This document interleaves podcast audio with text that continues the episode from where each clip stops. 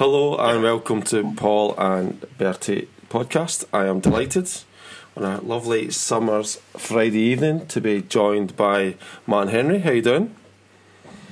Hi Paul, hi Stephen, hi Dan, how are you both doing? How you doing, guys? And your COVID dog. And Dan Devani. Cheers. It's Friday evening. Friday evening. And Stephen Kane. How you doing, Stephen?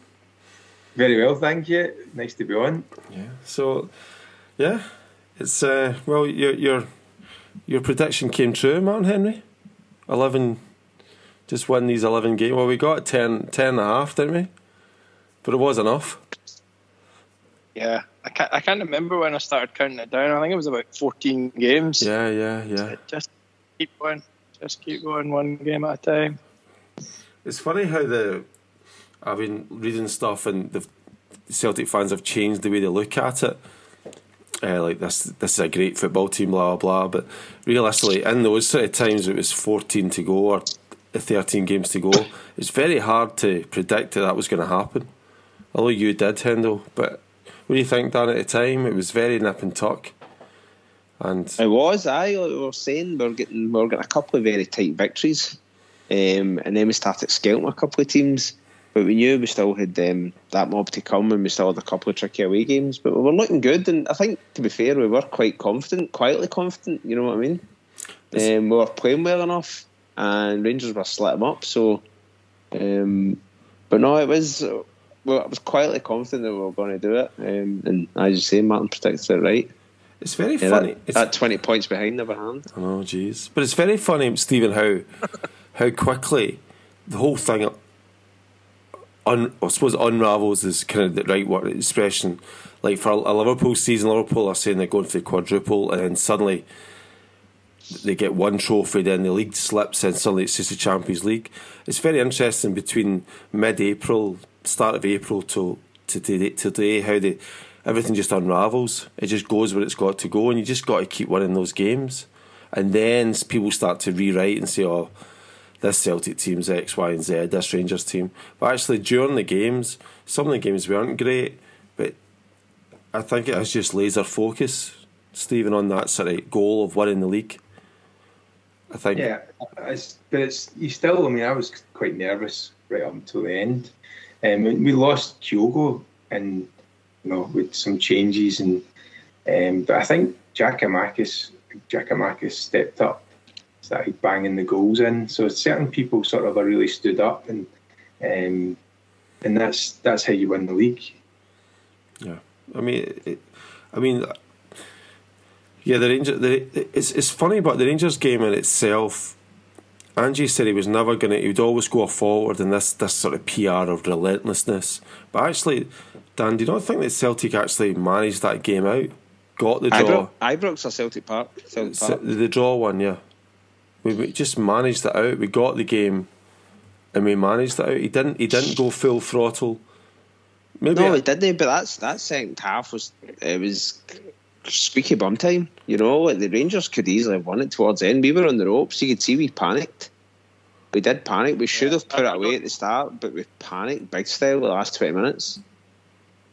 I don't think that was managing a game. I think that was you know, we should have put them away in the first half. We didn't actually start the game that well, and then had a period where we came into it, scored, then created a few more chances in quick succession. You should have put them away. Um, but if Rangers had come away with a win in that game, you wouldn't have uh, you wouldn't have been talking saying, "Oh, they didn't deserve it," because actually in the second half they created enough chances and had enough of the ball that you know they, they could have they didn't. But yeah, I don't think it was us managing the game out and just settling for a draw. I think we were just getting uh, outplayed, unfortunately, for periods of that second half.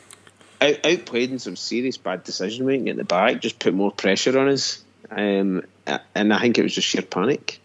Well, see, see, the thing is, like, I'm listening to all this stuff, and I mean, there is sycophantic people uh, out there. I get, I get the the need to polish up the, the season and put some sort of words around about it, but what they're saying to me isn't doesn't ring true for me. I'm thinking, okay, it was brilliant, won the league, fantastic, but ultimately, I, I thought in that game we did manage. We didn't go for the juggler.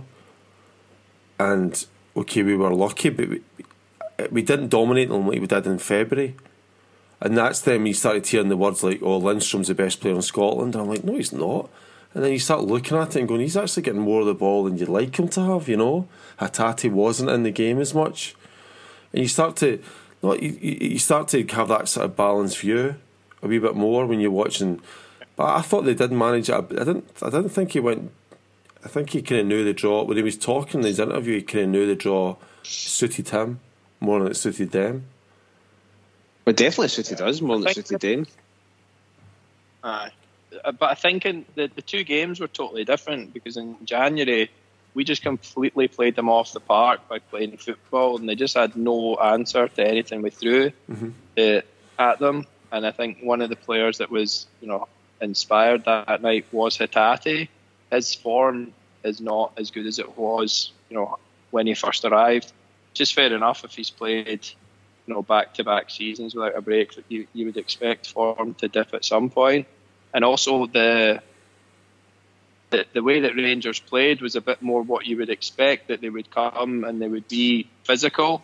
Um, and you know, in January, I don't really think anyone expected us to, to blow Rangers away the way that we did because ultimately we just had three footballers in the middle of the park. Yeah, We, we didn't have a tough guy. Uh, but th- those three guys played so well in the middle um, that it didn't matter. We were just too too quick and too hot to handle. Whereas I think it was a bit different. They did have a, a couple of cloggers in the middle of the pitch, and you know Hatate wasn't at the same same pace and intensity as he was then. You know, wasn't able to impact the game in the same way. Yeah, that game in January, we, we, we totally blew them away, and Rangers didn't know what to do. They literally didn't. They? But and if we if we managed the game, I'd say it was the one at Ibrox. Like mhm. after going behind, getting ourselves back in front, and then we, we all we went through this before the start. Say what was it, forty odd crosses into the box. We just controlled it and managed it, and they really didn't have a shot and goal. If there's one game I think we managed well, it was definitely that. Do you, know, do you know what I liked about that game? See the bit where the first seven minutes was absolutely hideous. We just we, we kept giving the ball away, and then McGregor got the ball and just drove at them, and it's like it was just so good to see. And that position, see when McGregor, I know he can play deep in midfield, but see when he's driving forward like that, when he, he's, I think he's brilliant. Um, and he's so creative as well, and he really opened it up, and then you know got us the goal essentially. But it was, um, it was a terrible start to that game. And you know, funnily enough, he, McGregor done the exact same thing at the Hearts game that uh, won a couple of games for the end of the season. There, we had a terrible start to the game. The players just looked a bit rattled. Hearts scored early, or make some bad decision making, and McGregor dragged us into it. Got the I think one one of the times beat a guy down the wing, got the ball back off him, threw into the box, and just got the fans going again. Then two minutes later, we scored. So he's definitely he's led us from start to finish this season. He's been unbelievable. Have you Yeah, ever I think as well. Sorry, I was Sorry, just going to say when we were having a, bit of a lull in the season, you know, where the, the results were coming, but the the wins were ugly. Um, I think you know at that point we were saying we really need McGregor to to step up, and you know when's he going to have his moment where you know he's the one that gets us over the line and stuff.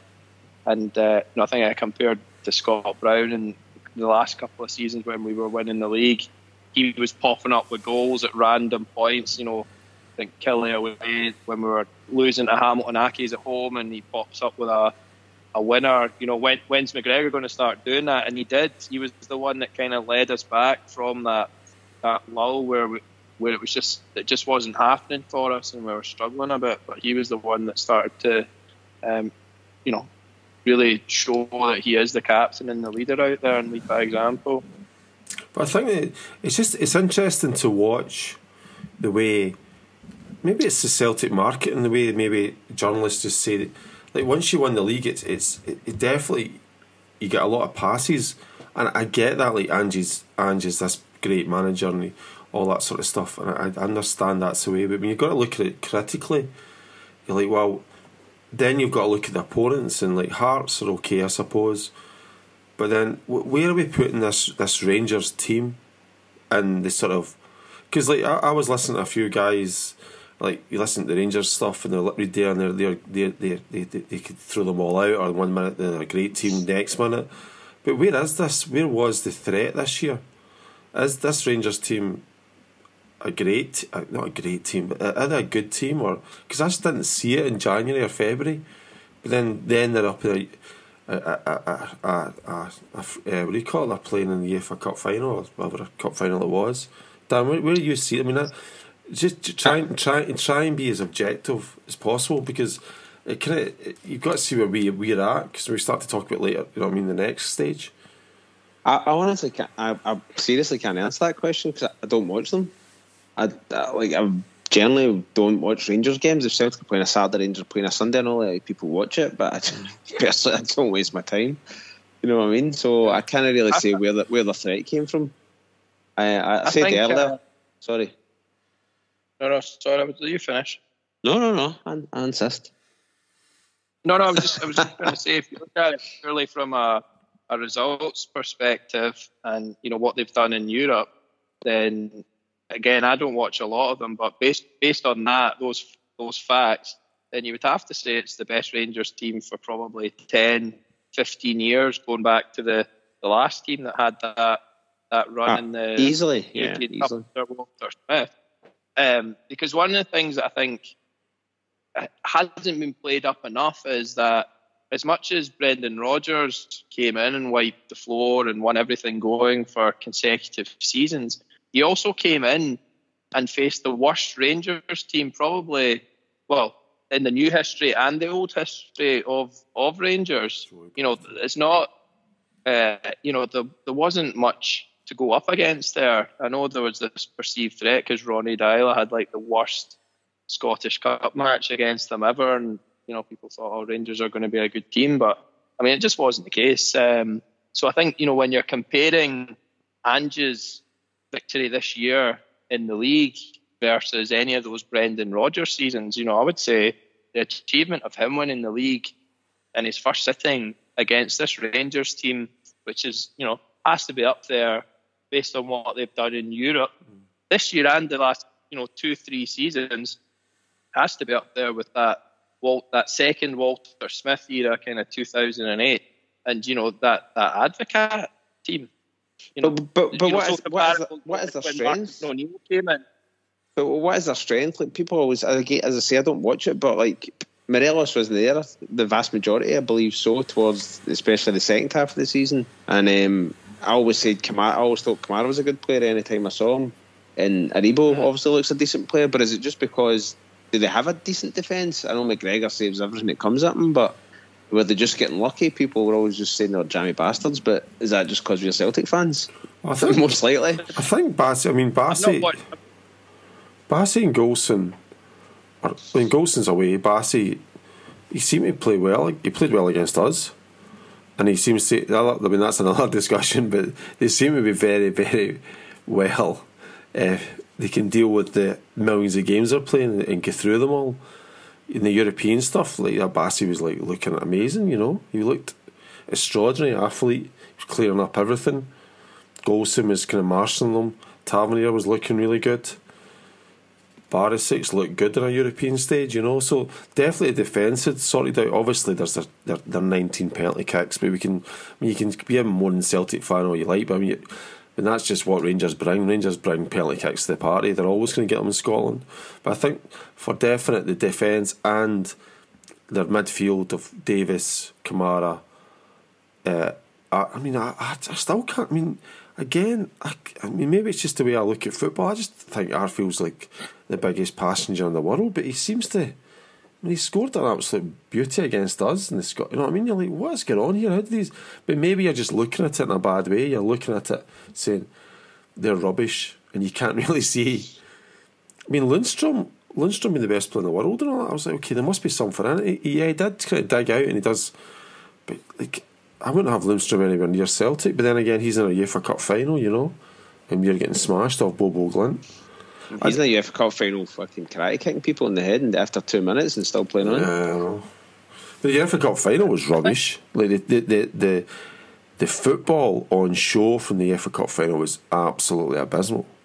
I heard that. Yeah. didn't watch either, but I think again, just kind of from what I read and just the the facts, you would have to say that yeah, their defence has been good, um, not as good as ours in the league, bizarrely, but in Europe their defence is has held up, um, and yeah, credit to them where it's where it's due. They must have got all their strength and conditioning right for this season because at no point did they run out of gas uh, with with all those extra games and the games with extra time and stuff as well. So um, they must be doing something right. I know there was a joke a few years ago about the quality brekkies available at the Rangers training ground. It's, it's obviously not up there. It, I, I suppose we're always looking. You know, I mean, you're always looking for a gauge. If we use Europe for Celtic as a gauge, or we use this word relentlessness, the way they get through the the, the, the Scottish Cup, the Scottish games, you're happy with it because they got through it and they've shown that that sort of desire to win the league for Celtic.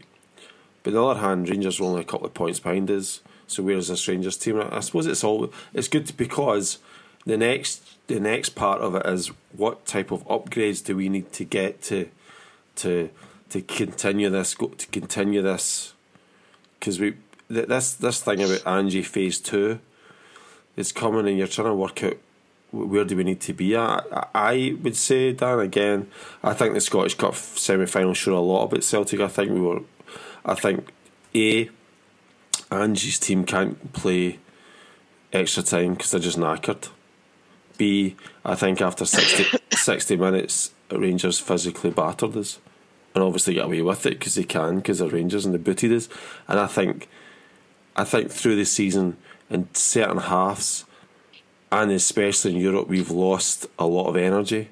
I know I'm listening to lots of people saying, "Oh, this it's relentless football," and but I, I don't know. I think maybe the green tinted spectacles have came out. I think to play that system, you will need to get more physically battle hardened players, and to do that because I think I think Rangers kind of got us at the end of the season. Didn't maybe not. I mean, they, they just kind of worked out how to keep in the ring and keep boxing away and I, I don't like that. You know what I mean? Uh, no, of course we don't like it, and they, they did. They figured us out, and the Scottish Cup semi was hard to watch. You know, especially the second half and extra time. Um, it wasn't a great viewing. Um, it was the same game at Celtic Park. It wasn't. It wasn't great viewing at all. The second half, really hard to watch, and it was just we thought we were going to lose it. But where do we need to improve? Like we, we definitely need. Well, Rogic has gone. Obviously, we definitely need some backup there, and our backup, I suppose, was was Bitton uh, was gone as well. Um, what do you think of that? just, just, just quickly, what, like, is that not like kind of bizarre?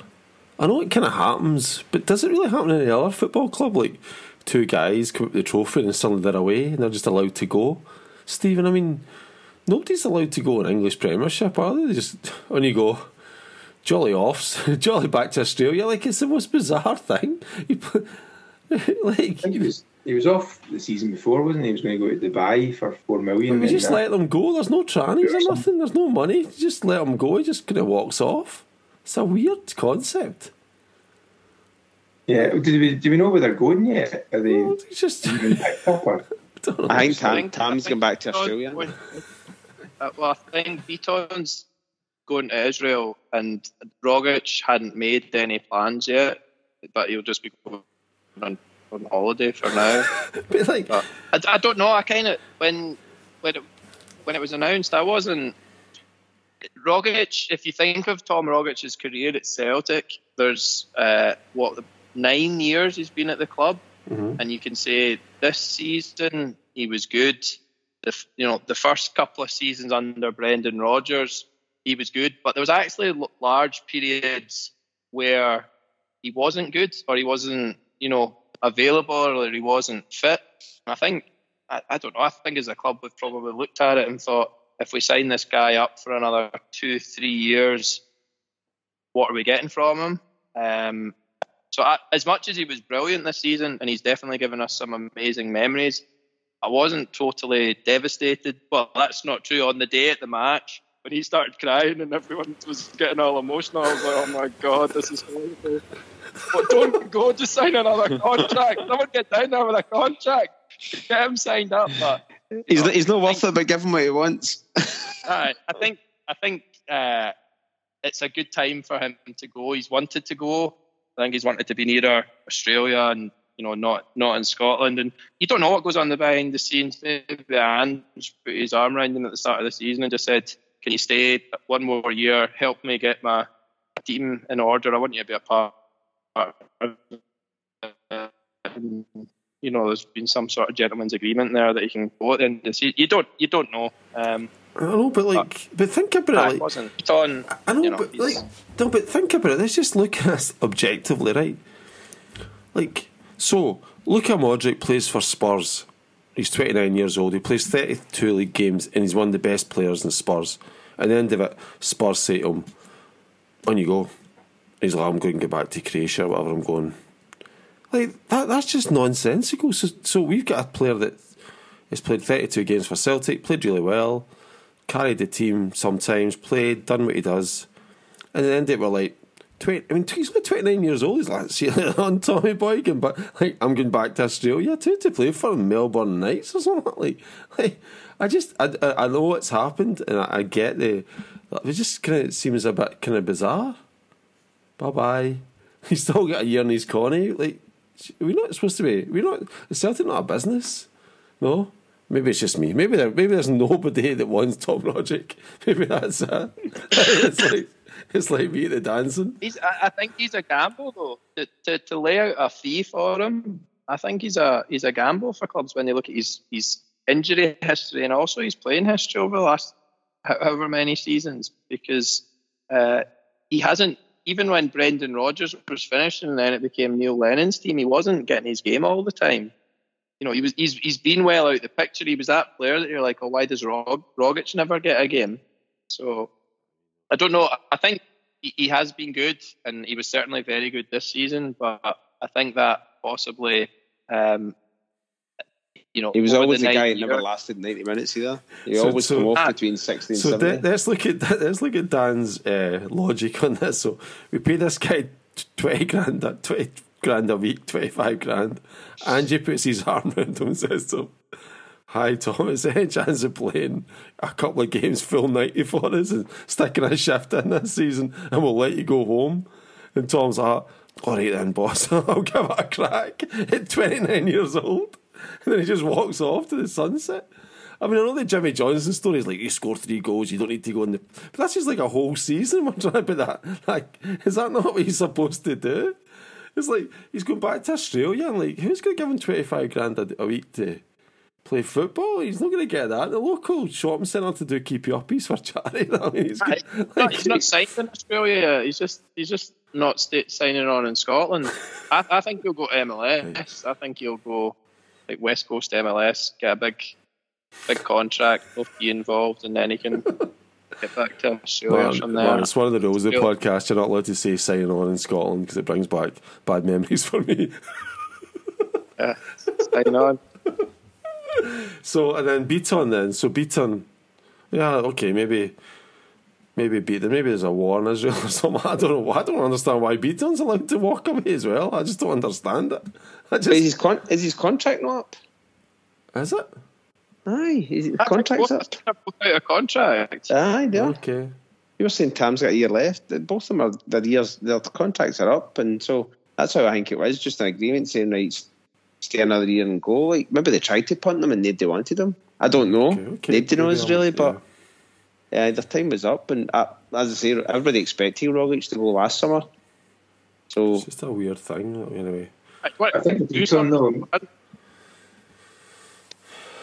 you say Steve? Lamar- I just, I was just going to say with Beaton, he's always, I mean, he's had a couple of alright games, but he's never really, I don't know, he never really excites me at all. And he's got, he got sent off in some critical games as well for some stupid stuff. So you know, whilst he's probably a good guy to have around the dressing room, I'm, I'm, I'm not bothered to be honest. No, But James I'm- I'm- Forrest is probably the one that splits opinion. Um, and to be honest, when you're looking at risk reward, I mean, I would give James Forrest a contract. well, just let him walk away. Just let him walk away. I mean, No, no, I mean, I think I think a lot of folk don't want James Forrest to have that contract, but I think for the goals he scored in Europe for us and things like that, you know, I'm quite happy with that. well, I mean, let's go back to then. So, so we get those two wandering off, and then it looks like we've got a spine of a team with McGregor and X, Y, and Z, but we need a team that's more physical. We need a team that's because this Champions League thing's now coming at us, you know. And I'm just wondering, I'm just wondering, the Ange experiment is this really when it's going to start to look because uh, Rangers will go again. They're going to get money for X, Y, and Z. We'll see what happens. But really, this is although this was a phenomenal season and it's a brilliant league to win, a great league to win. It's just now it's just like wow, where's this going to go? Like this could go amazing, or how what how many levels does he need to pull us up in the transfer market? Uh, like we can't buy James, yeah. we can't we can't buy James McCarthy again, Dan, can we? I mean, may as well just buy yeah. you. if Sandy's, if Sandy's on a job like him. Yeah, there needs to be a period of reflection as well. You know, so as much as um, you know, losing three out of your first six games of the season wasn't wasn't great, and you know, falling behind early, new manager, you know, twelve players in, twelve out. Ultimately, we've still got ourselves in the position where where we've won the league and gone on an unbelievable unbeaten run. But I think when you step back and say, right, that this is one season in isolation, but you know, we dominated for nine previous seasons as well.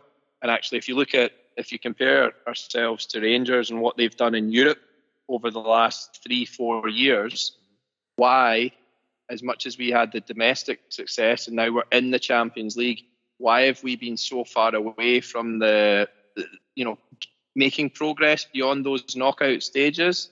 Um, and as much as it was funny, you know, laughing at them drinking the toilet water and stuff, ultimately they were doing something that we, you know, can only dream of at the moment. Um, you know, we are we are when it comes to Europe, we are so far off that, and it's not, you, know, we haven't chipped away and you know been getting through the rounds at all, whereas they have, and I think that's one thing where you would have to say, going forward, the league has to be our bread and butter. For a lot of people, it probably wasn't this year because they didn't expect it, but you have to get that league. But I think you know you have to start saying, how can Rangers be a you know a team that competes at the latter end of Europe now consistently for the last three seasons, and we're a team that consistently has horror results, uh, home and away for the last three seasons.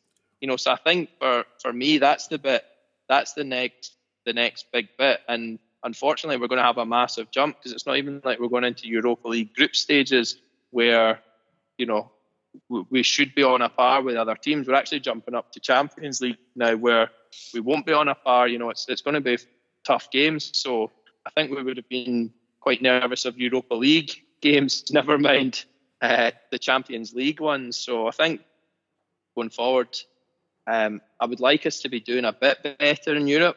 I'm always happy league first and foremost, and if we get that, then I'm not so fussed about everything else. But the fact that the other team's able to actually do do a bit of both, that does make me wonder, you know, how we can start making a few more inroads ourselves. Yeah, I mean, I, I think I think this season, and I, am I'm, I'm always keen in Europe, but I think this season, you know, take take the league, you know, given the horror of, of the season before. But the point in Europe is it's the style of football that we play. We play a brand of football that probably doesn't really suit us it's so predictable to play against. Whereas Rangers actually play more are more solid, and they seem to just play a way that actually suits them. They play their strengths. Whereas in some of the European games, we, we were not playing at our strength, and we're making life. We, basically just make life hard for ourselves, and it's it's all self inflicted. It's like the number of errors that we've made in these games, um, and it only can be sort of uh, described in the style of football that we, we adopt this, you know, consistently passing out from the back. If teams do a high press against us, we fold like a deck of cards and get absolutely hammered. And that's us out of Europe.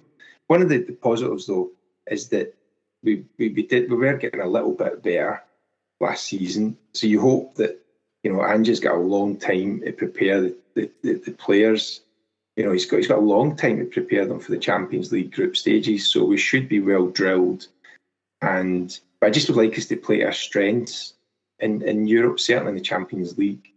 Because um, any team that plays high press against us in the Champions League, and if we play the way we did at the start of this season, we're going to get hammered. It's going to be Brendan Rodgers, that massacre that we got in Barcelona, and it's it's not good. That is, is, is there again, Dan?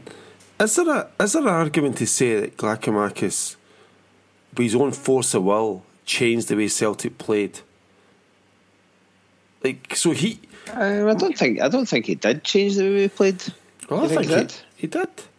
Compared to well, sorry, I sorry, I think he did in terms of the way he just went about his business, the way he grasped the nettle after January. Yeah. I mean, everybody's talking about Carter. If Carter Vickers hadn't signed the last day, Celtic wouldn't have won the league, which is totally correct. But then Gio, who looked, if he wasn't a, a, an Angie type of player, then suddenly turned into these performances and Maybe, maybe you're right. Maybe it is the type of Angie player. Maybe it is. Maybe there's different scope from. But I'm sort of looking at this sort of Kyogo, Maeda, sprint, sprint, sprint, running at the channels, different things. But Giakoumakis just gave us something different. That physical. Yeah, he's gave, he's gave us that physical energy, but but something different. Like we're not throwing big high balls into the box. That kind of like um, big striker looking for your Mark Viduka kind of crosses. You know, it's. Yeah. I think was I thought we'd kind of kept the same strategy, the same um, attacking options, etc. He I, definitely is giving us that something different. There's no question about that. I, I, think Celtic play differently, or play, or or feel sorry feel different when he's in the pitch and fully fit. Maybe that's the word. I think they, they feel different to me. But Hendo, you've seen. He, he does offer something different because Kyogo's not wanting the ball with it, with his back to goal ever. And he's certainly not wanting to, you know, be holding off for the defender and bring the ball in and then try and bring others into play. If Kyogo gets the ball, he wants it in front of him and he wants to be heading towards goal and he wants his head up to see if he can if he can find a pass or he's gonna he's gonna beat the man. So there is having Giakoumakis in the team or, or Kyogo in the team, there is a difference in how that front line will operate. I also think the time that he came back and got his fitness and went on a run, you know, it was when we were finding the games tough. And I think the difference with Giakoumakis is, and as much as in the last day, he scored an absolutely amazing couple of goals. Um, he, he does get the, the more basic finishes as well. He just gets himself in the right position and he'll get you the ugly goals. Kyogo doesn't really Kyogo's not going to be one of those guys that ever scores an average goal. Every goal that he scores is always going to be a pretty goal. Um, whereas Giakoumakis will get you both. You'll probably get more of the ugly goals. Um, I think that's just because they are they are different types of of player. But I think at the time that Giakoumakis came in, he was what we needed. Someone who was going to be a bit more physical because we don't have many physical players in the in the team at the moment. And I think, you know, we didn't. Uh, this is going to sound ridiculous, but we didn't hugely miss Kyogo. If you think he was pretty much out, and the only game he actually really looked sharp and fit was the last day of the season. We pretty much didn't have him the second half of the season, and even the games he was playing, he, in, in my view, he wasn't up to speed and he wasn't influencing them at all. It wasn't until you know we played Motherwell, who you know we're not a good team on the day um, that he looked like he was at, at, back to his best. The season ended too soon for him, but you know we did all this without him. Um, you know I don't think you can underplay how good the Giakoumakis contribution was either. But then, Aye, there was a there was a good few gave the, uh, a big contribution when Kyogo was out. Like Riley was brilliant, Abada was brilliant. Yeah. You know, there was a good few put in as, as well as Giakoumakis. No, um, Uh, I, I get but that's the thing, isn't it? You're you're looking at so you're looking at a Celtic team which people are saying, "Oh, this is the Angie way. This is the way he plays. This ticket, whatever they say he does." But actually, if you look at the if you're looking at actually reality, what happened in the games, the Rangers game, we weren't relentless. For instance, we were getting pumped in the second half. The semi final, we fell apart. We still managed to win the league, and we won the league, and it's a brilliant thing. But you've got to look at it critically and say, okay, actually, a lot of the the Gio goals weren't beautiful football. He was just smashing. He was he was grin that. When he was grin, He was. He Getting, was man being ball, wasn't he? Yeah, and, and and we were loving it. Whereas Ajeti, Ajeti tried to do it, didn't he? Jetta tried to do it and just pulled his hamstrings like, I'm not doing this. But the thing is, I saw him. He was on the pitch. He Was he? appeared. He was on the pitch at full time when the when the trophy came out. Um, him, he was on with shades actually as well. Yeah. He just came out and he was cracking with shades on. You're like, oh, that that's a Yeti. You know we had him. And uh, yeah, on the pitch. I mean, it's changing subjects. Soro was on the pitch. Yeah. Barkas. uh, Barkas, I seen him coming out with a goal top. Jesus. he, he with trackies on, he had trackies on. Big They were all coming out with John Terry in full kit. and J- Julianne's like, Julianne's like, you can't, if Stephen knows at six foot three, you can't really hide, can you, Stephen? I mean, You could, you could see Jullien leaving, couldn't you? Well, I mean, I mean, he- he's had all, he's had six months to get himself from the team, and he's not got it. So, Well, he said, he Yeah, said, he, he said he's not happy. Uh, because he was in the match day squads because he was you know going out to warm up and stuff and then something must have happened because he just he was and then he just completely out the the picture wasn't you know it's not like we're well stocked in that area I think it was it Stephen Welsh and hmm. Anthony Ralston I, I'm beginning to give up, Stephen. I, I know you've known me probably for the longest since we're brothers, but I'm, I'm, I think this season, next season, I'm going to give up this hopefulness. I'm going to give up the hopeful Paul Kane of the, you know what I mean? Because I seem to come across as a kind of hopeful character. So I, I'm not hopeful anymore for like sorrow or I want them just to do it. I just, I, I, and now I'm, Yeah. I'm getting fed up with this. Do, you know what? See when you when you when you see it on Twitter, there was somebody saying about that Celtic invested twenty odd million or whatever. They were trying to say, well, out with Rangers, Celtic has spent a lot, so you would then therefore expect a good return this year. And I know football doesn't work out like that all the time. Um, it certainly does with Newcastle. They're spending over over Christmas period, but it, it's difficult. I mean, I think in your heart of hearts, you do think, well, the rest of the clubs outside Scotland, there's a massive gulf financially, and we really should be blowing them away. You know, obviously, we've won the league, which has been great given the, you know, the twenty odd points from last season, and also because Rangers in the Europa Cup final, so we've won against a very strong Rangers side. Um, but outside of that, we're just so far away from these teams now. You know what I mean? Like Motherwell and all that sort of a stuff. Like we're just miles, at, you know, in terms of financial. Um, so it's it's good to win the league, but it's also a bit. I don't know. You, you sort of I do think, well, we're just so far far ahead of this but, then, but then, Stephen, we get beat in Europe with teams with the same budget as Aberdeen. and that's inexcusable. And that's You know what I mean? Like. Bobo, That's- Gla- Bobo that's where like Dan Devaney earns more money than half their Well, players. Know what I I mean? Like they're literally they're not a big team.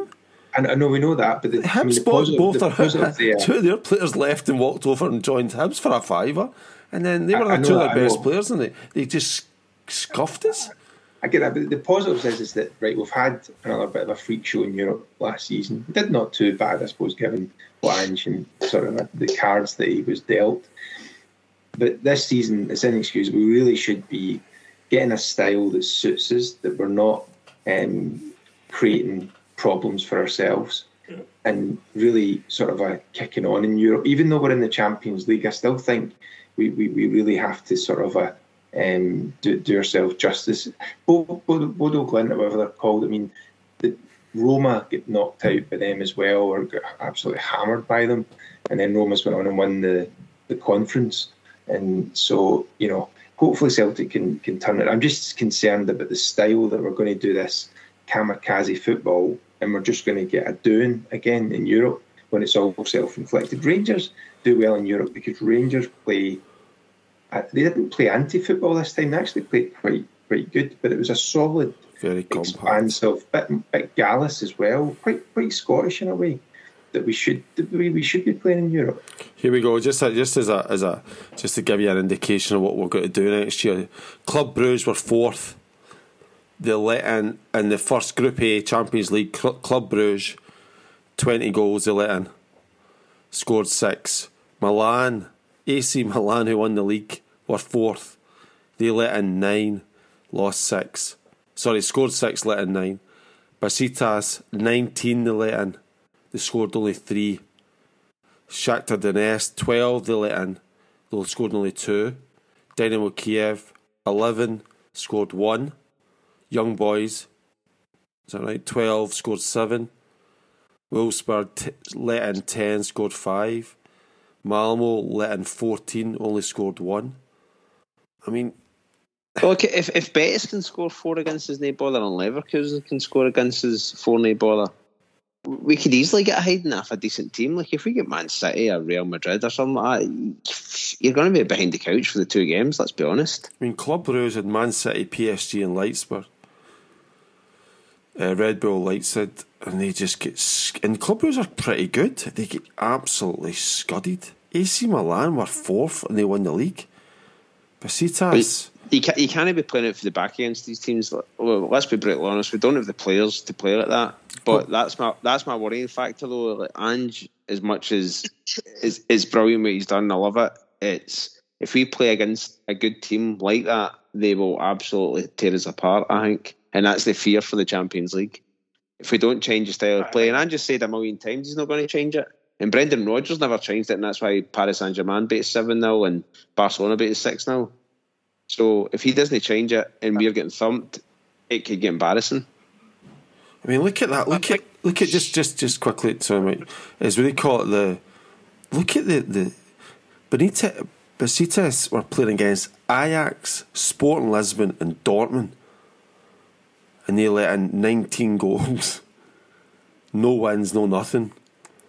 Now, if Besiktas turned up at Celtic Park, jeez, what sort of game would it be? Like Sporting, Dortmund, I'd actually be thinking if Celtic got there, you'd be like, all right, we're all right, we're all right. But actually,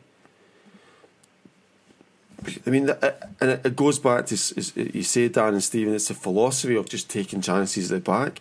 We can't do that now. We just can't. It's the mentality as well that we're so fearful that if we go behind, we just fold. And Martin Henry, we saw it with that. Um, what was the Dutch team we you took it to the game at the start of the season? So nerve wracking. Yeah, it was a great game, but it was just like, yeah, lots of unnecessary stuff. What were you going to say, Martin? No, I was just going to say, I think for those games, you know, you can't, you're, you're not going to bomb forward like you do in Scotland and just be, you know, creating chance after chance. I think you have to use your, your players more accordingly for who the opponent is rather than just saying, we're going to play this way and that's, that's the end of it. Because, yeah, the, thing that frustrates me with the passing out the back is you've got Jota and Maeda, you know, hugging the touchline you know that's where they're told to position themselves. So, you know, if if Ralston or Greg Taylor has the ball at the back, I don't know why we just, you know, can't just ping a nice old fashioned ball down the line. You know, just loft it down the channel and you know let the fast guy chase it. We never ever do that. But I think in Europe that that would make me feel so much better than uh, watching them attempt to pass it out the back and giving it to Joe Hart and oh, But do, you, do you remember against Bodø/Glimt? Like Maeda was playing like left back to an extent. He was back so much it was unbelievable because they were tearing us apart. Do you remember that? Yeah. He was in the box. He was in the box more than Vickers. It was unbelievable. But you know what really? You know what's funny as well is like I'm doing lots. Of, obviously, I'm addicted addicted to TikTok, but TikTok's got phenomenal stuff about football strategy. And you watch. I'm watching the Man City. So Man City is basically what Ange wants us to be like. Yeah.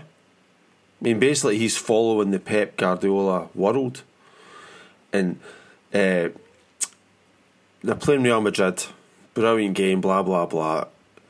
And then you see uh, Carlos saying to him, Look, come here. Come here. He says to uh, the boy, he's like, Come here. Just knock the ball and run past him. And that's what they do against Fernandinho. The ball goes through him and the boy runs and runs and runs and scores. Like it's a pure school football goal. Celtic would never do that. Would never do that against Man City. You know what I mean? And there's the, the Real Madrid team. Real Madrid were playing long balls all day. They were knocking the balls down the channels. Rangers played a lot of long balls in Europe. Lots of long balls Yeah. to get the ball up to where it was supposed to be, where, where they could hurt them, you know. And I'm not anti long ball. I'm not.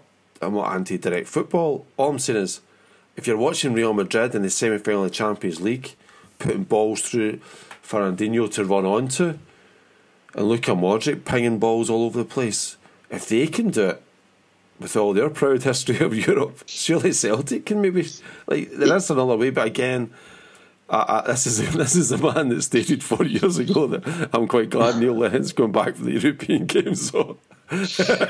Anybody, you can all tell me shut up. I, I think I think when it comes to Celtic in Europe, you can't really be anti anything. We just got to play the way that it it takes to get a, a result against each of the teams. We're not a good enough team to go out and outplay somebody, as we showed against Bodø/Glimt. You know what I mean? And if we come up against a really good team in the Champions League, which we are in pot one and pot two, and possibly pot three, we're not going to be able to play our style of football all the time. You know what I mean? It, it just won't work. So the, the, there need to be changes made. But that's what that's my fear factor is. Ange has said repeatedly he's not going to change it. So here's the thing. Here, so here's the thing. Then this is when the Paul King becomes slightly left cent, left field. Here's the thing. If what he's seeing, I mean, he must see this. He's like 50 years in football. If he's watching, I mean, Joe Hart's an interesting character because Joe Hart's talking, talks as if Ange is like a cult leader. See when you watch him talking about him, you're like, what now? Is he all all there? He's got his chance, but Hart's doing exactly what everything Ange is saying. Is it a case then that Celtic use that thirty million to just change the whole defence and just upgrade everything? No. Why are you going to change the full defence?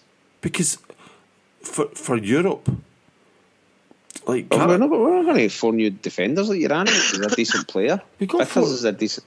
I know, but, but, but this is the thing. But this is the thing. If Ange wants to get to Man City levels, we need upgrades, and you have to start a different. We need. We're upgrades. not, we're not getting to Man City levels. Don't don't even don't even have that conversation. Like Man City on a different level. Yeah, but we're going to go different level. We're, We're not getting anywhere near it.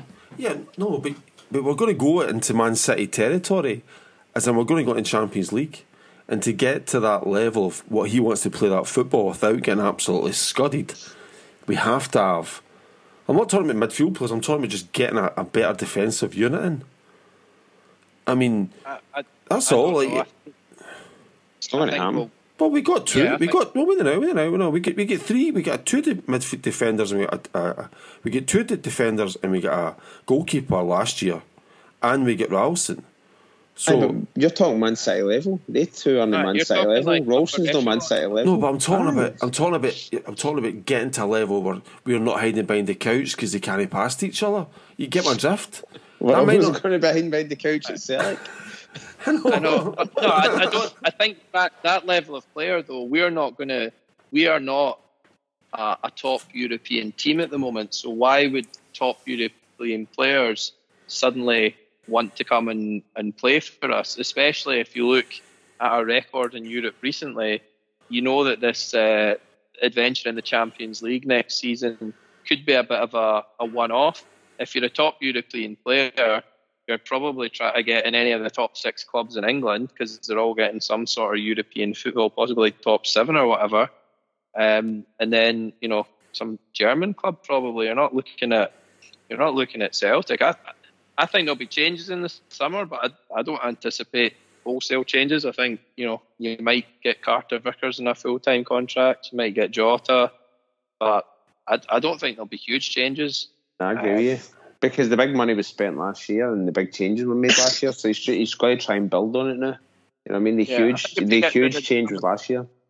Yeah, if you can get rid of some of the, the squad players, uh, you know, if you think Jullien that we mentioned, Soro, Ajeti, Barkas, you can get rid of some of them, great. And then also some of these players that came in last year, Urhoghide, Liam Shaw, um, you know, Scales, are, they really players for the future? What was the the point of those signings? Um, are they going to be first team players next year? You know, so I I'm, I don't think there'll be uh, much of a change in our approach. I think there'll be some players in and players out, but if four go out, I wouldn't expect more than than four in. See, see, my argument, my argument against that is the Scottish Cup semi final. I keep going back to it. We ended up with Ralston and Welsh playing and Rangers were like, we don't know, we'd, like, we'd basically no players left. And for Celtic to keep this intensity level, I mean, look at Leeds United. Leeds United, for instance, just fell apart. Celtic need to have better players.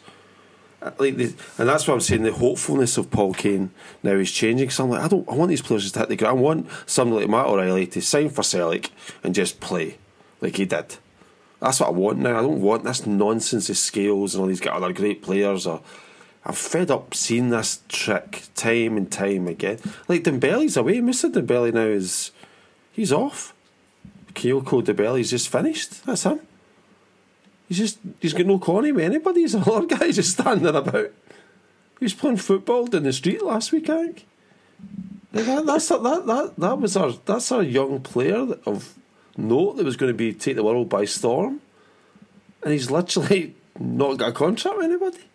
Nah, I suppose the wee boy the wee boy went to Liverpool, Ben Doakes as well. He was a man for the future. And Ange tried to give him a game and said, "Oh, we're going to keep you," and all that, and then he was like, "Nah, I'm off as well." So I know it's just I, I, I get your point. I get your t- point of team building, but ultimately, ultimately, I th- I think it is possible to get ourselves in a better position. But it might just mean that I mean he has been pretty cutthroat with Jullien, But then if you look at he has backed Starfelt, he has backed probably eight, nine of his players, except maybe the two Japanese boys that brought in. Have not he's not been as much. Every other player that he's bought in have played. And yeah, but this is this is the season we'll see how real good man management Angie is. You know, um, I'm interested in midfield. I mean, is this the season of James McCarthy? Because if the answer is a resounding no, then I really don't want him at the club. I know he's got two years, and I'm a wee bit. It's a bit odd that we gave him a three-year contract.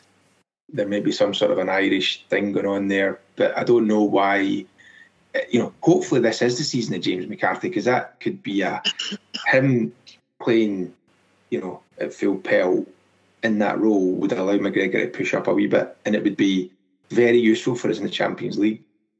But he's got to, I mean, he's got a massive mountain to climb if he's going to get to any level from from what we're seeing at the moment. See that's see that's nonsense about he did he didn't have a pre-season. I don't want any football player at our club that didn't have a pre-season signed this year. We've got time. We've got so normally. know, but you don't say like Ajeti. A Jetty didn't have a pre-season. McCarthy didn't have a pre-season. That's nonsense. Like just nonsense.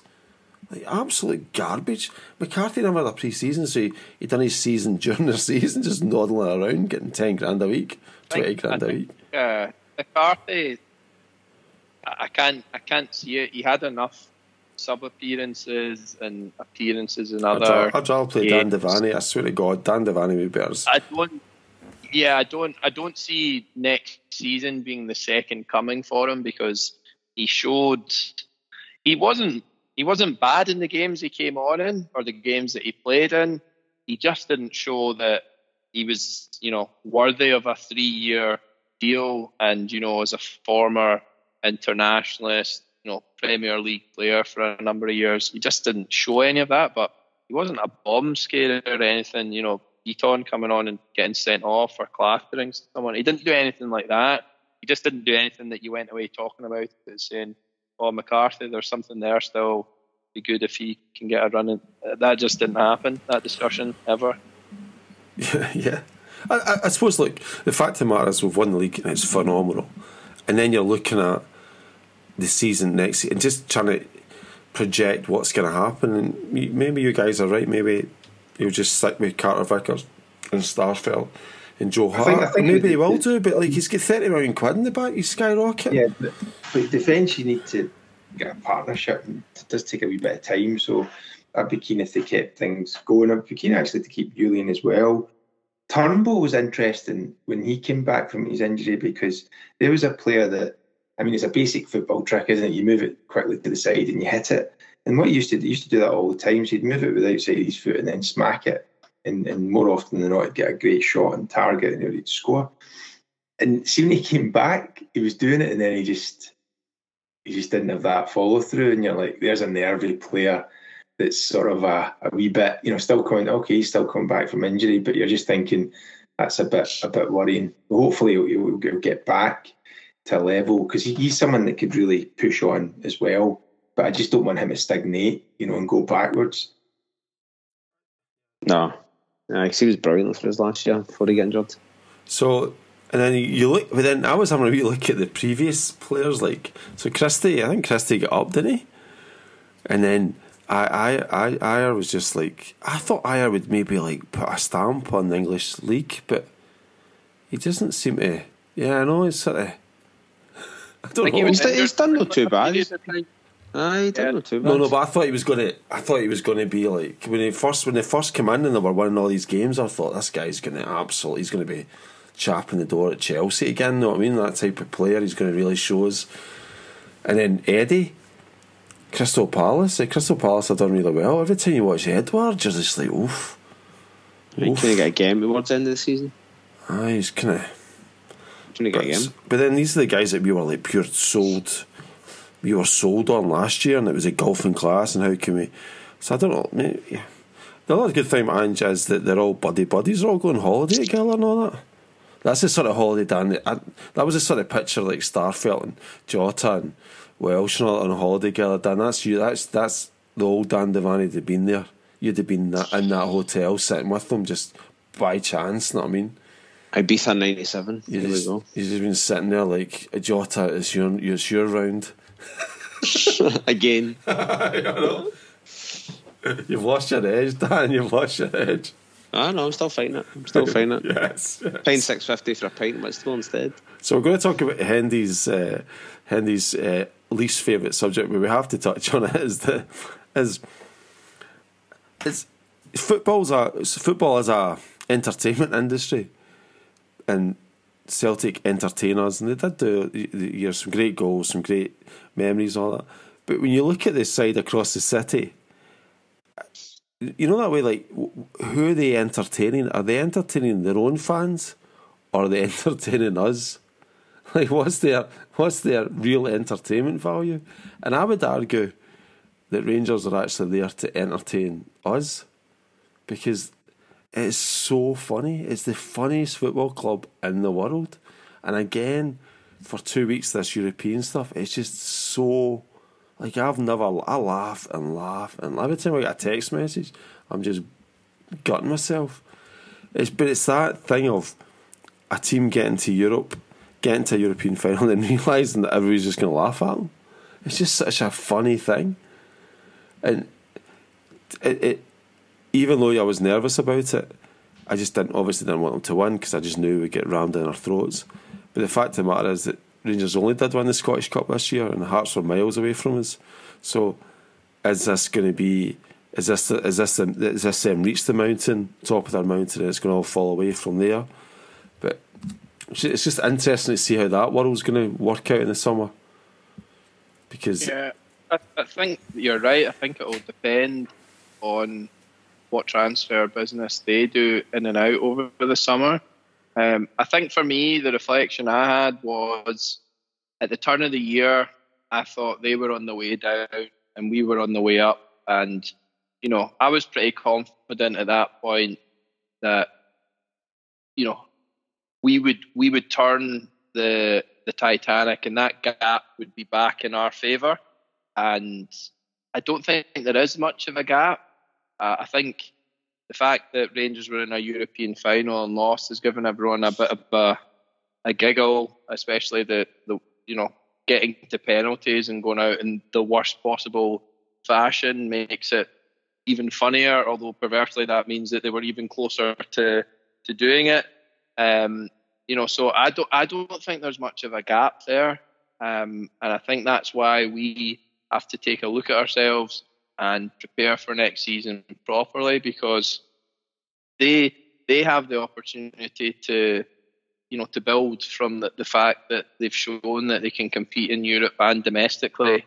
Um, but it will be down to who they keep and who who comes in for for any players that they sell because at some point Ryan Kent's going to go. I don't think he had a good season domestically last season, but you know by all accounts did well in Europe. Uh, the games I watched, I thought Bassey, the two the two games against Celtic, that's, are, the, not the not the first one, the second game, the game at Ibrox. So thought he was he was decent um, and could could go on again. He seemed to get good good reports in in Europe. So they've got some sellable assets at the moment, which is interesting because at this point in time, I'm not quite sure we have players at peak value at the moment. Um, whereas I would say for them, they could get money for Kent, they could get money for Morelos, they could get money for for Bassey. You know, there's a few players in there now that um, they definitely could get a, a bit of money for. Whereas our players, it feels like more of them at their the start of their journey with us, and that that that price tags and things. You know, I'm not quite sure that we've got the same level of sellable assets at the moment, but that, that's a that's that's good in a way because it means hopefully no one's going to be sniffing around our team too hard. Um, but you know, they, they might get some money, but actually, can they replace with players that go with like for like? Or, or I read a funny, a really funny uh, review of the Rangers transfers and, and, Scottish football transfers. Is it the, there's a Goldson like had heart trouble, a heart tur, tur, uh, like he had something like a sort of rumble or something like in his heart, a, a murmur. Trip. Trip. Yeah. So murmur. the only reason why Rangers got him is because he was like he was damaged goods. You know what I mean? And then he went on to play four years. Like he never missed a game for Rangers. He played the whole. So Rangers are never going to be able to get a player like that of that type of quality again. And it's that trick of buying players that are sort of like Bassey was injured and all that carry on, and then getting them to a level and pushing them up. And that that that trick doesn't. I mean, it just seems very sort of precarious to buy a player that was sort of half injured and John Hartson. John Hartson, yeah. But uh, uh, if Rangers are in that market, that's a bit more treacherous to get that right. I'd think Van Bronckhorst should be looking in the Dutch market, but then I don't know. He doesn't really seem to be. I don't know. I'm not really sure about Van Bronckhorst. He seems to be quite good tactically, but no, it, just, it was just an interesting view of it. But I certainly think for Celtic to do well in the Champions League, we have to have the eye in the league, and then the the view would be we'd have to make sure that watching what Rangers are going to do because that might.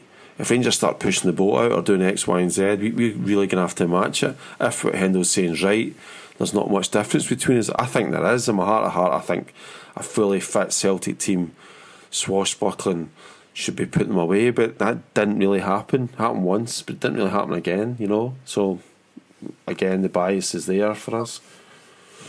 No, we, we don't we don't need we don't need match we don't need match what they're doing. Also, we just need to get our own house in order and get it right. You know what I mean? Like the, Rangers proved, they gave us a bit of a reality check when we were all like, ah, they're, they're absolute murder, they're crap, we're going to win the league and they're going to win nothing. And they kept beating teams in Europe, decent teams in Dortmund um, and Leipzig. Uh, do you know what I mean? That nobody expected them to beat. So they were actually they were actually doing all right. I don't know how they were doing it because, as I said, I didn't watch it, but they were still like, they scudded Dortmund, didn't they? So you're kind of going, hold on a minute here, they're like they're, they're crap, but they're beating these teams. So what, they, what are they doing? Is it is it the manager or is it just the players they've got? I, uh, I I love like obviously I love quirky things, but I love I love all the Rangers fans when they go away, and then like you get the story in the paper. It's like, ah, he was out with his he was out. Stephen was out drinking with his. He didn't have his passport. He didn't have his wallet. You're like, what? Like, he didn't have any papers, and he just he just went to the toilet and he just disappeared for thirty six hours. You're like, all right, okay then. So what you're saying is. Then his missus is on the Daily Record saying, Has anybody seen him? And then Dan, you see a picture of him, he's always got like kind of like a yellow shirt. He's always got a sort of sort of like a non a, a gender fluid shot on your leg, so he disappeared for 36 hours in the to- toilet. You get my drift? It happens all the time Rangers. All these guys just go on holiday for three days to support Rangers and then they just disappear for like two days and then they come back. It's the funniest thing ever. And they always leave, they've always left their wallet, their phone, and their passport in the hotel, which nobody has ever done in their entire life. You I mean? Sure, there's another famous story about when Scotland went to Argentina for the World Cup. There was about 100 went, never come back. Yeah, yeah, yeah. Just stay there. The like, met an Argentinian lassie like, good luck. Join the revolution. You're not going to find them in those days in the seventies. You know what I mean? No chance. Oh, Rangers, Rangers are really funny. At, one stage, it was hundred. So Rangers fans have been slagging Celtic fans for years and years about this eighty thousand Celtic fans in Seville. So I was keeping an eye out in the Daily Record and the Sun, and at one point the Daily Record said there was one hundred and fifty thousand fan Rangers fans in Seville, and there was nowhere near it. You're like, you're not just taking the Mickey at your own selves. know what I mean? Oh, I'm so happy they never won the. I'm so happy Celtic won the league. I'm so I mean, I, to be honest, I wasn't, I wasn't that bothered about if they'd won the Europa Cup, but No, no, the ones was- that stood out was panicking. Kevin Thomas, was it Kevin Thomson, and um, Kenny Miller saying that it would it would basically beat the, the Lisbon Lions, and then also the, the the betting on who would come out next. I think it was it Richard Gough that started it. yeah, yeah, Was it yeah. Penis, Penis started it, and then it was Richard Gough, Behave yourselves. and then it was Durante. Posty Durante was in there. Aye. then I did one. I done a John- video, Dan. I done a video as well. Just John- off the Jim- cuff. John Greig penned a letter. Greig. Yeah. But do you know what? Right, I was going to like laugh at that, but it actually worked. It seemed to work. No, it didn't. No, what it happened did. was, It what happened sort was, them all out. that's the thing, It's but sort of a, them engaging in the chimp brain. like I'm uh, okay. I'm the oldest man in the world right now, but like, and I'm also the most boring guy in the world. But the fact of the matter is, you you go to support your team. But Rangers fans didn't support their team. They just went and got absolute blitz and just sat in the stadium. Know what I mean? Like they didn't do anything. They just stood there, like absolutely hammered. Like, like give it. Like the penalty kicks were going against them. The Rangers fans are just standing there like we were totally sh- shot a load early doors. I mean, they were absolutely worst fans in the world. And then through follow follow follow follows ah, what's our fans doing? And then then somebody says it's not. They're not really our fans. All the fans are at home because we can't afford to go. These are just like like high earners, and they're all just standing there like like sh- crashed. I thought it was so funny. Anyway. Right, I mean, don't, we, we don't want that nonsense to happen ever again. I mean, anyway, so so all in all, it's great, and we keep an eye on this because I, I just think it's going to be really exciting. I so so your prediction, Dan, is everything the same, buy a few players, then that's it, or do you think? I, I really don't know what's going to happen. I'll be honest with you. Um, I don't think we can change the defence too much. Um, I don't. I'll be honest again. I don't even know when the Scottish League's due to start. I don't even know when the Champions League starts. But I know it's condensed because I was trying to get a draft the six group games, and I know obviously there's usually a, the last group games on the tenth of December. That's not going to happen because of the World Cup. So I know the oh, Champions League games are definitely condensed. I've no idea when the Scottish League starts in any years now. I know it's brought forward anyway, isn't it, because of the World Cup? I think it's usually right at the end of July. Last weekend in July, it's been starting. But has it changed? I was going to ask Martin, do you get an extension like the Rangers fans do due to the Queen's Jubilee for your um, season ticket renewal? If we Staunch. didn't, um, because yeah, I mean, I think most people would. I I think stuff like that just is just crazy. Just uh, Uh, I couldn't believe it. I would.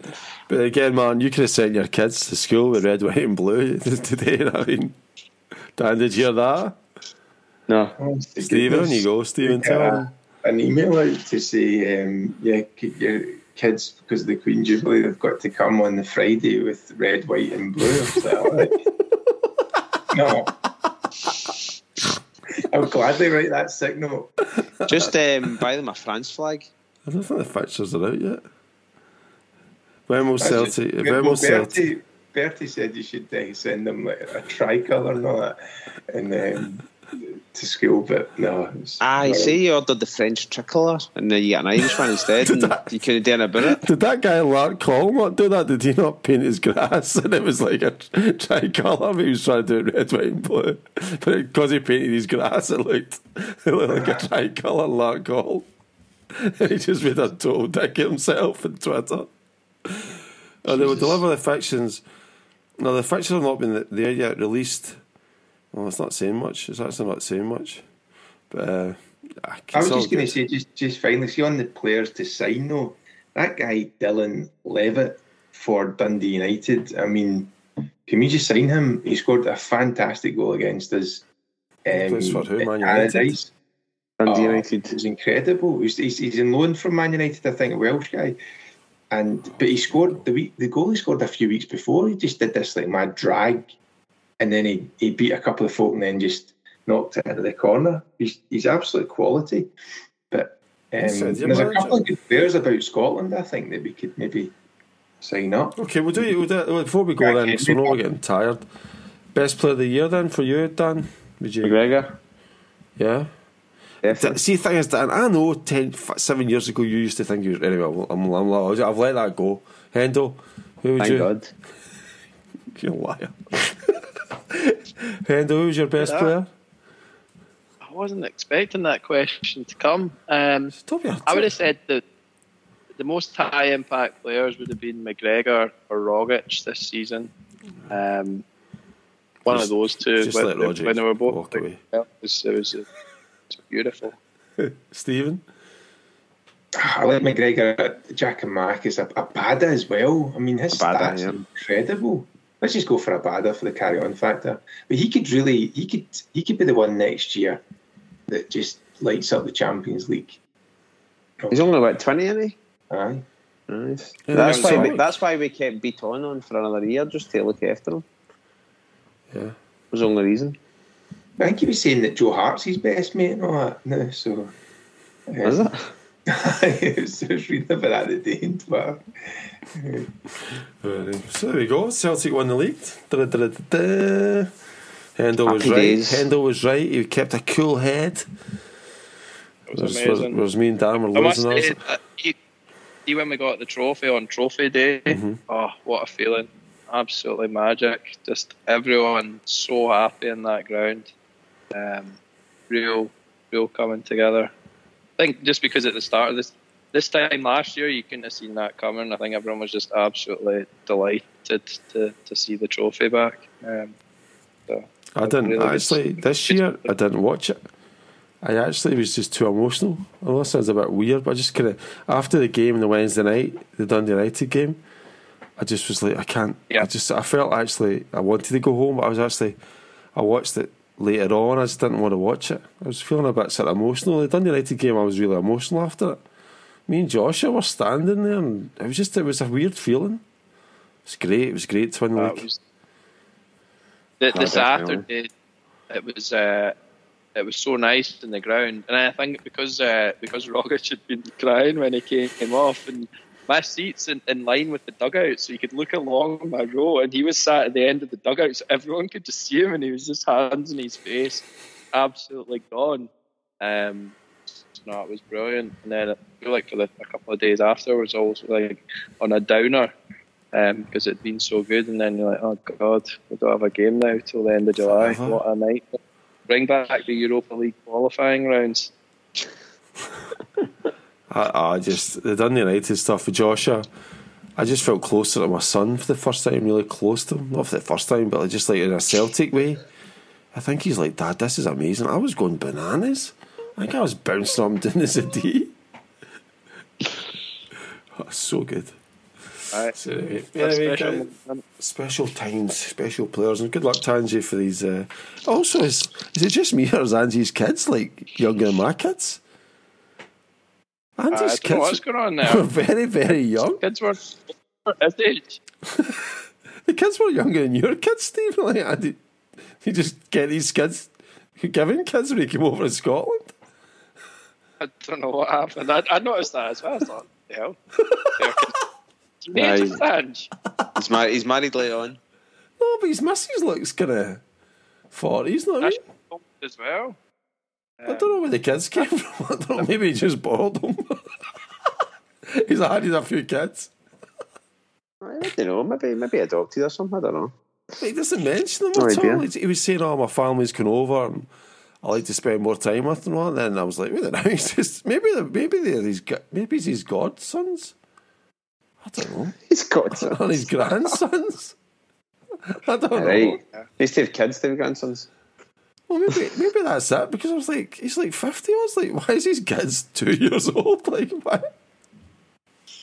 Also, as well, I, I noticed that. also as well as how many people look like Ange in the world? Like, We've got a guy called Sean Lavery, right? So every time you go abroad, there's always a, like a, a Turkish Sean or a Greek Sean. There's like an English Sean. Just there's always something it looks like Sean.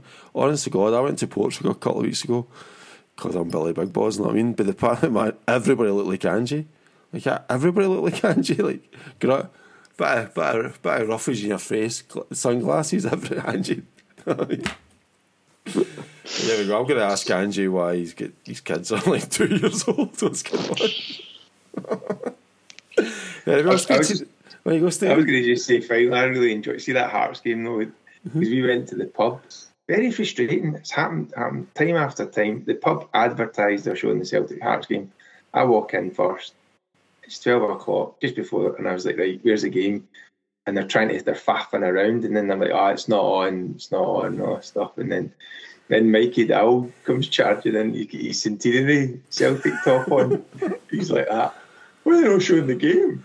And, uh, and then he manages to get the, the, the, game on and stuff, and we're sorted. And then that was us. We stayed in the boozer all the way through, watched the Toulouse game at rugby, and then we watched the Man United Brighton. I think they got horsed, and then the Liverpool game.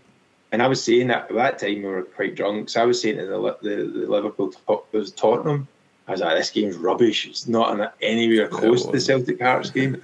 And the guy, the wee guy's like, oh, it's just tense. It's just tense. So much at stake. I was like, it's tense. It's rubbish. and then, yeah, Mikey was saying some stuff, and that, yeah, that was the end of the afternoon. But just Mikey was there all afternoon with Centenary top on. that was brilliant. It's quality. Good man. But, that, but that's sort of night, the, nights, this was not Mikey, but you'd be swapping your top at the end of the night and you wake up the next day, you're like, oh no, what have I done? anyway, gentlemen, fantastic. Thank you so much. And you go straight to bed, straight to bed, you know, Martin? Beauty sleep. Um, I need to take the, the, the doggy out for a wee toilet start, but yeah, mm. bed back. I've got chaos behind me. Love to see Dan. Enjoy yourself. Do you enjoy your, your family over and stuff like that? Yeah, good stuff. Yeah, uh, we're over next weekend, so yeah, non-stop. And Stephen, well done, Chief. You're looking very good at the moment. Very good. Thank you. Yeah, I think my game's off Thanks. now. I'm off to my bed. Uh, I think I'm going to go and find my three children who've been wandering around. So we'll see what happens. Anyway, thank you very much for listening, and uh, take care. All the best. Well done, guys. See ya. Cheers, guys. Bye bye. Bye bye.